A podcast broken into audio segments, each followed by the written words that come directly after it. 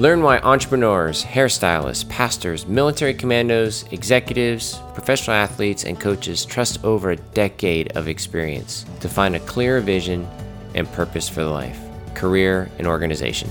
Go to emmasgood.com forward slash R7 and apply today. Finally, get the clarity to level up your career, relationships, and confidence with R7. Hey, everybody. Welcome. What's up? Welcome, welcome, welcome. It's Apply Rigor podcast time. And I got to say, I'm, I'm kind of bummed today, Dave Jones.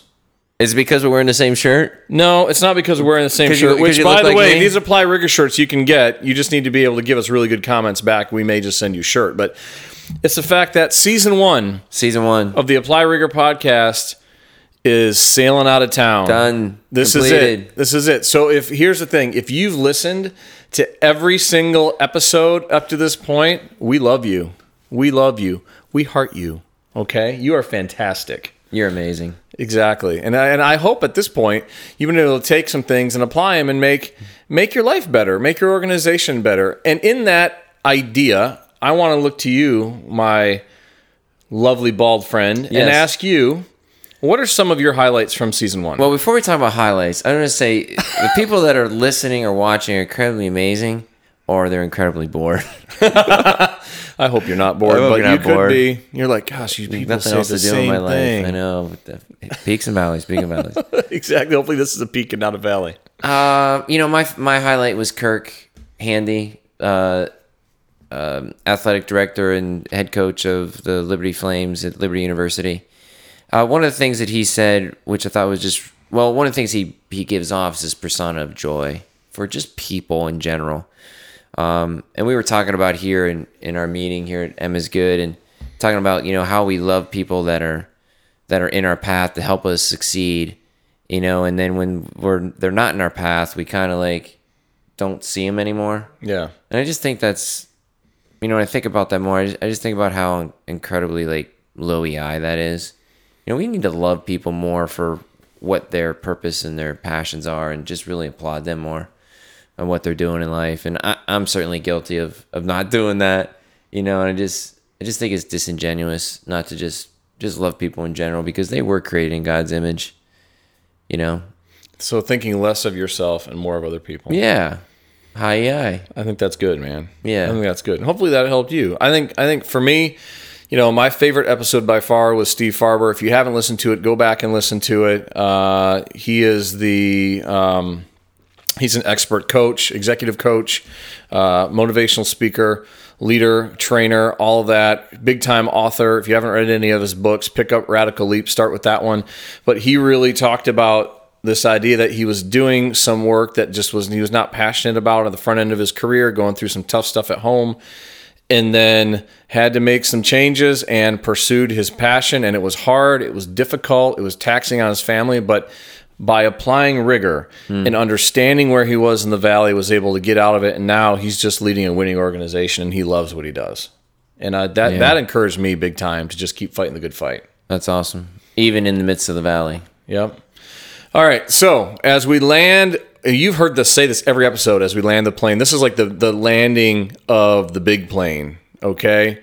The Airbus, the big the big dog right here. The C the C three, the C four, the C six, the C five hundred, C five is a big one. The big one. We're gonna land that on big one C5. today. We're gonna bring it down, put it right on the runway.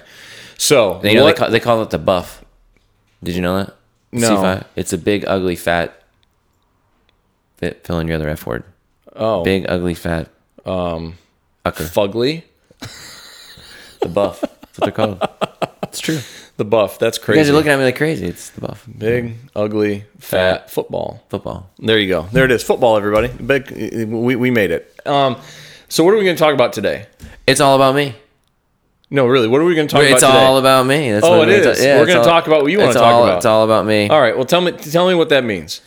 It's all about me is about looking through the lens of yourself all the time and how annoying that is. Ah, okay. All right. And, Yeah. the, and this has to do with EI. It has to do with it has to do with peaks and valleys, uh, emotional intelligence. It's like you said, landing the buff. Yep. All right. So, um, you know, we're in a valley. You know, we're depleted mentally, emotionally, physically, spiritually. When you're depleted, you have zero empathy. I'm not sure what the body and the brain are doing at that point, but it is it is physically, mentally, emotionally. It, it's just impossible to have empathy when you're depleted in your MEPS. Well, I think it's probably also paralyzing too. You can't make any good decisions. You can't make any decisions. So where does this happen? It happens under pressure, usually. Because under pressure, everything gets exasperated. Yeah. And the beauty why I think you and I love sports so much is because it's just a it's just a magnifying glass for this pressure. no, say it see- right. It's a petri dish of emotions. It's a petri dish of emotions is what sports are, where there's always pressure all the time. exactly. And so the truth comes out in Yes. sports. And, you know, being involved in youth sports for so long, the truth comes out with parents too. Yes. Oh my gosh. Because it's all about me. It's all about you. Exactly. All the time. Yep. So, yeah. So if you're one of those parents or you're one of those players where it's always, always about you, you're low EI. Yeah. And you're just not fun to be around ever. And Are you uh, talking to somebody specifically? Because it sounds pretty specific you know, right I'm, now. I'm, I'm a little bit bitter over this because I've been the recipient of this low EI parent parents over the years many, many times. And it's always, always about you. wow. And you know what? That conversation is incredibly tiring and it's incredibly selfish. And so, um, so, what does a high EI interaction with a parent look like? Well, it's fun. It's exciting. It's where are we going next? How can we help uh, move the vision forward? Love what we did here. You know, how can I help you? You know, you're supportive. You're fun to be around. You're, um, you know, you're inspirational. It's it's a great time. You know, um, but there's always that parent on the team that just ruins it for everybody else. Um, you know, and it doesn't have to be just all in youth sports. If you're a you know a parent in the collegiate sports, you know, collegiate is interesting because there's less of a line between the coaching and the staff and the you know the academic facility, so you have to let go a lot more.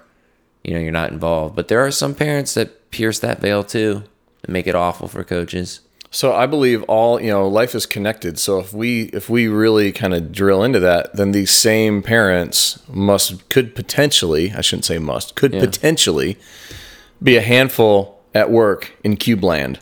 Oh my. You know, so now now now you're really hitting the heart of it, which is really the issue because now that they're out of Cube Land or they're not doing what they're passionate and they're not feeling fulfilled at work, they can use their kids' sports as a vehicle to get their way. Right? Which they don't get their way. Yeah.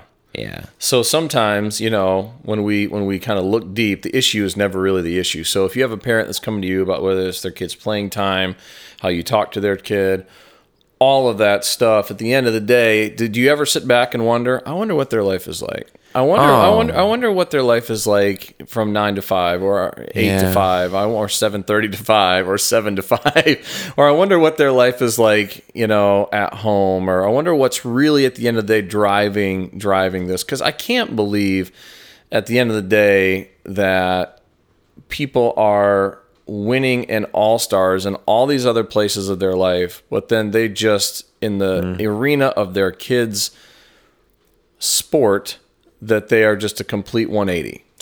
So this this has really uh, happened several years ago, probably 2010, when I was doing my master's in counseling sports psychology. I, I came across this this Gallup poll that said 68% of the U.S. economy is disengaged. One in three people in America don't like what we do.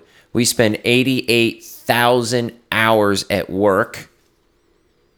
We don't like what we do. Less than 10% of the U.S. Um, workforce trusts management. On the wor- on the world stage, less than one percent of the U.S. workforce, or across the sorry the world, less than one percent trust management. So you said 68%. So it's really, it's not one in three, it's two out of three people hate Two, what sorry, they do, two out of three people hate which what they is even more staggering. we are not feeling fulfilled in the workplace. Stati- statistically. Yep. So statistically, you know, as a person involved in youth sports, um, or now in the collegiate stuff, um, you know, this is just the the parents, kids and sports is just a release for what they're dealing with.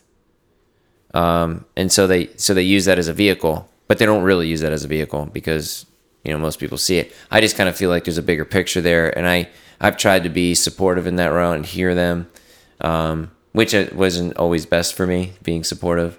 You know, I should have probably cast more vision and been more inspirational in the past.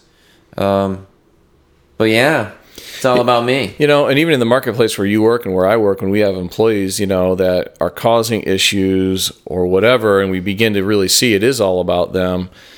I think what it forces us as leaders to do is to pause and mm-hmm. look below what we're actually seeing and beginning to ask those questions. What i- what i- what is really going on? What is the real issue? Mm-hmm. Why are they really responding this way?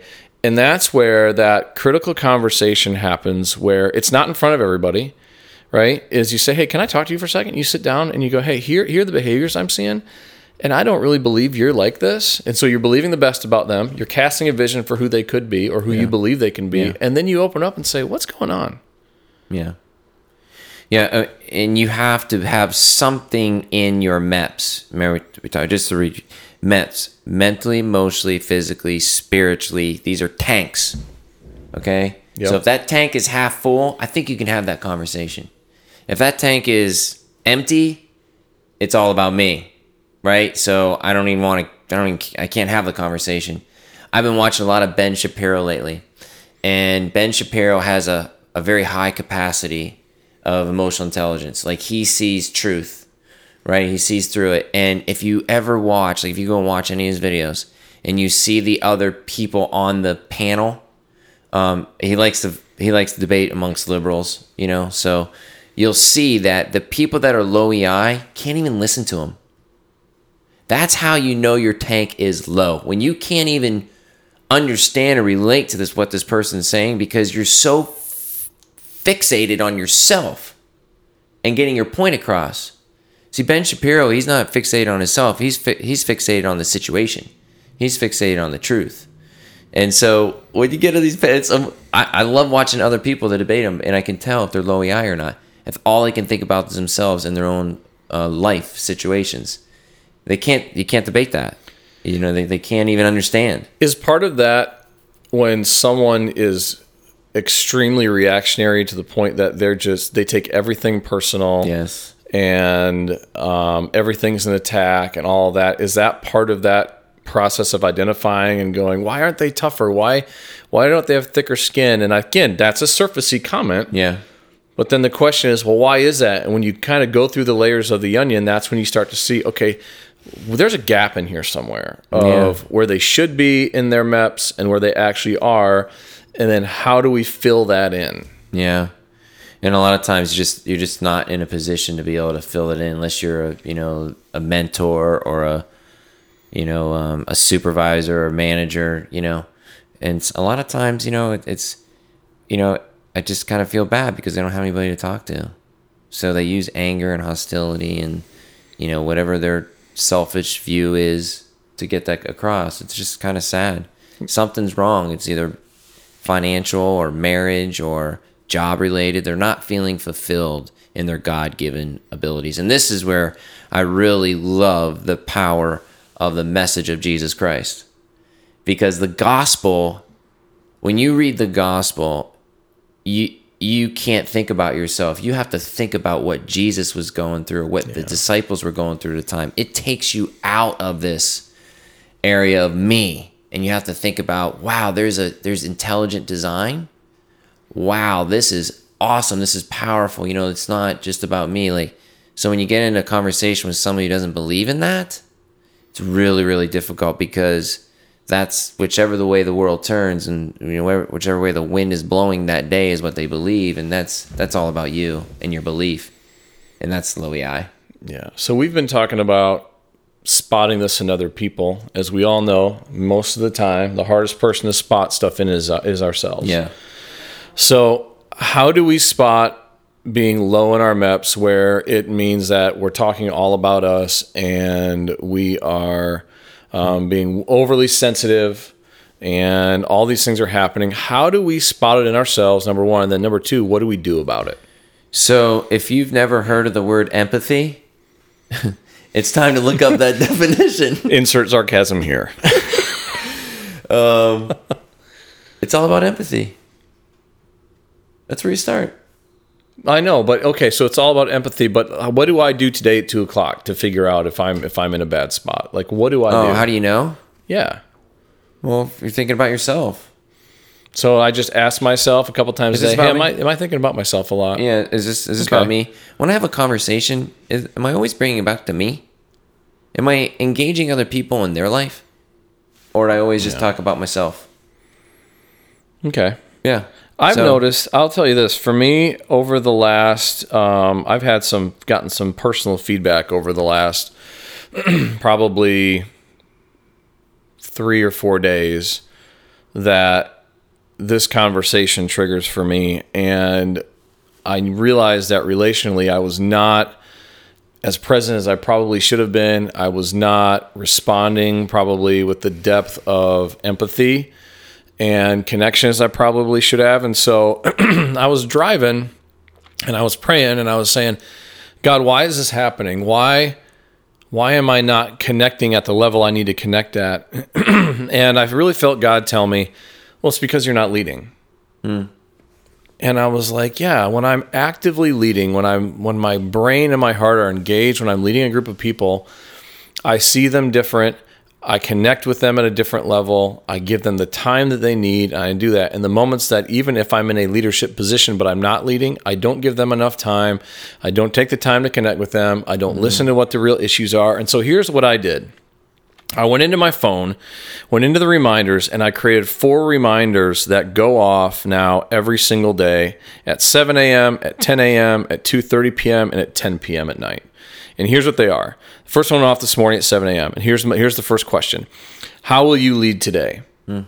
and it makes me think about. It's not about me and how I feel when I think about how I lead because you can insert the word serve and lead. How am I going to, when I think about lead, I think about service. So, how am I going to serve the people around me, whether it's professionally or personally? How am I going to lead today? At 10 a.m., three hours later, how are you leading so far? Hmm. Okay, now it's a checking question. Okay, David, what have you done so far? Has it been good? Has it been bad? At 2.30 in the afternoon, who or what still needs your leadership? Okay, so the day is burning down. What else? What else do I need to do? What have I not done yet? What is a critical conversation maybe I've put off for whatever reason? And then at ten o'clock at night, I have, how did you lead today? So hmm. that wraps up the day. That says, okay, did I connect? Did I listen? Did I serve? Was I a leader worth following? All those things. And so those four questions are now burned into my phone that automatically, excuse me, pop up onto the screen and cause me, to your point, Dave, to be more empathetic, to think about am I mm-hmm. how am I serving other people? How am I really leading them? And it's that ch- that constant checking that in my mind helps get me into that spot of higher in my MEPS and higher EI so that I can really be able to there reach out because at the end of the day it's for many times if I'm too busy or too focused, it's not a natural reaction. And man, I wish it was, but it's mm-hmm. not a natural reaction to take a breath, to pause, to stop. Typically, what happens inside of me is the tyranny of the urgent or the screaming of the things that have to happen are screaming in my ear. And at the same time, I'm like, okay, I've got to be able to connect but man, I don't have time. But man, I can't do this. But when I ref- when I kind of refocus that on how are you leading, I don't know why this happens for me, but that screaming gets quiet, mm-hmm. and now I can mentally focus on you and your needs. I love it. Yeah, you know what you described right there is really hard to do. I mean, it's great. It's a great process, and when you're when you're when you're low EI or you're depleted in your MEPS, like this is this is hard stuff, man. Like if, if you're if you're struggling in your marriage, like thinking about other people is really hard. You know, if you're having financial problems, thinking about yourself, other people is really hard. You know, if you're going through physical problems, you know, health problems, uh, or health situations, or family. Like this is, you know, this crisis in your family. Like it's really, really hard. Like this is hard stuff, and I don't want to belittle that in any way. I mean, this is this is difficult, but understand that what we've been talking about all season is that there are peaks and there are valleys, right? You're gonna be on a peak, you're gonna be in a valley, and when you're in a valley, like if you're listening, it's knowing that you're gonna go through some of those struggles and to fight that selfish desire Yeah. is really, really hard. But yet, fight it.